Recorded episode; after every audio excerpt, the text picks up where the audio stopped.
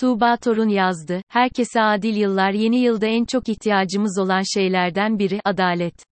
Ülkenin en büyük problemlerinden biri o, bir an evvel kurumsal devlet yapısının faaliyete geçtiği ve bu yapının en önemli parçası olan yargının tarafsız ve bağımsız şekilde işlediği bir düzene, adalete hepimiz hasret durumdayız. Benim için yılın son duruşması, oldukça takip edilen ve yıllardır devam eden bir davanın karar duruşmasıydı. Redek'in bir dönem Berat Albayrak'ın e-postasını ele geçirip gazetecilere göndermesi üzerine, bu durumu haber yapan gazetecilerin yargılandığı dava. Benim müvekkilim, bu dava sebebiyle bir yıl terör örgütü üyeliğinden tutuklu kalmıştı. 7 ila 8 terör örgütü adının yan yana sayıldığı, her bir sanığın birbirinden alakasız, örneğin müvekkilim DHKPC ve FETÖ üyeliğiyle suçlanıyordu. En az iki terör örgütüne birden dahil olduğunun iddia edildiği tuhaf mı tuhaf bir iddianame. AİHM'nin tutuklulukların haksız olduğunu tespit ettiği, sanıkların niçin yargılandıklarını bilmediği, sürekli hakimin savcının değiştiği, bir acayip yargılama. Her neyse, terör örgütü propagandasına ilişkin suçlamalardan beraat ettiler. Tutuklananların bir yılı heba oldu gitti. Devlet pardon, dedi. Ferhan Şensoy ışıklar içinde uyusun. Oysa her yeni yıla girerken umutlanıyoruz, yeni koca bir yıl geliyor, güzel şeyler olsun diye bekliyoruz. Koskoca bir yıl, insan hayatı için ne de önemli. Ama birileri sizden o bir yılı öylesine, pardon, demek suretiyle alıveriyor. Yargılama stresini, maddi manevi deformasyonunu saymıyorum bile. Elbette tazminat davası açabiliyorsunuz fakat bir sürü teknik detay var, o da ayrı bir uğraş, ayrı bir efor. Niçin peki tüm bunlar? Tarafsız, bağımsız ve liyakatli olmaktan uzak bir yargımız olduğu için. Hava gibi, su gibi oysa. Öyle zaruri, öyle yaşamsal. Yine, yılın son günlerinde, komik mi desek trajikomik mi desek bir dava daha görüldü. Diyanet İşleri Başkanlığı'nın bir rakıda kullanılan ala markasının dini değer ve sembol içerdiği gerekçesiyle açtığı bir dava.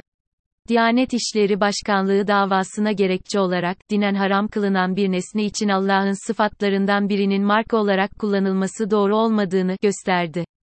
Bu isimlendirme, Kur'an'da içki hakkındaki olumsuz nitelemeye muarız ve övücü bir mahiyet arz etmekteymiş.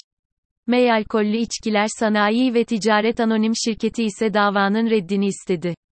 Duruşmada, gerekçesi sonradan belirtilmek üzere, dava reddedildi. Karar her ne kadar sevindirici ise de, bu tür davaların açılabiliyor olması dahi akla zarar.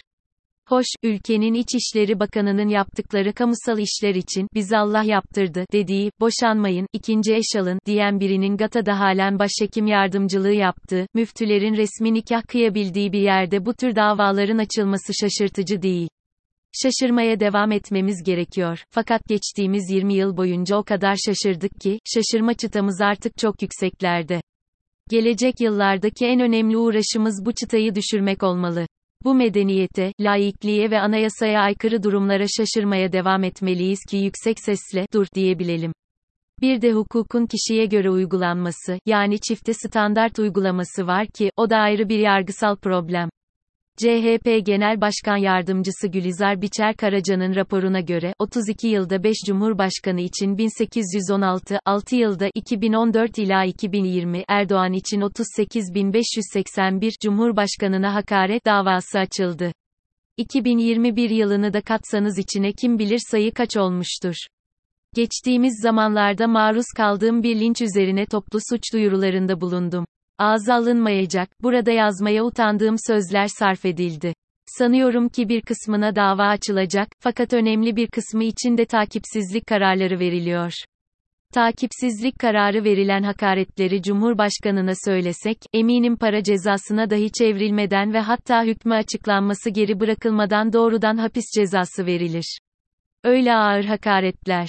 Bize söylenince, kaba söz, Cumhurbaşkanına söylenince ağır suç.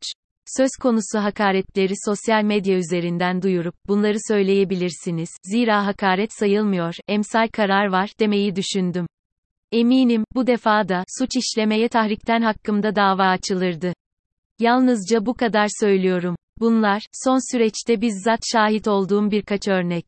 Her gün nicesini okuyoruz. Temennimiz o ki, 2022'de en azından daha azını okuyalım. Adalet yoksa mutlu bir yılda yok. Herkese adil yıllar.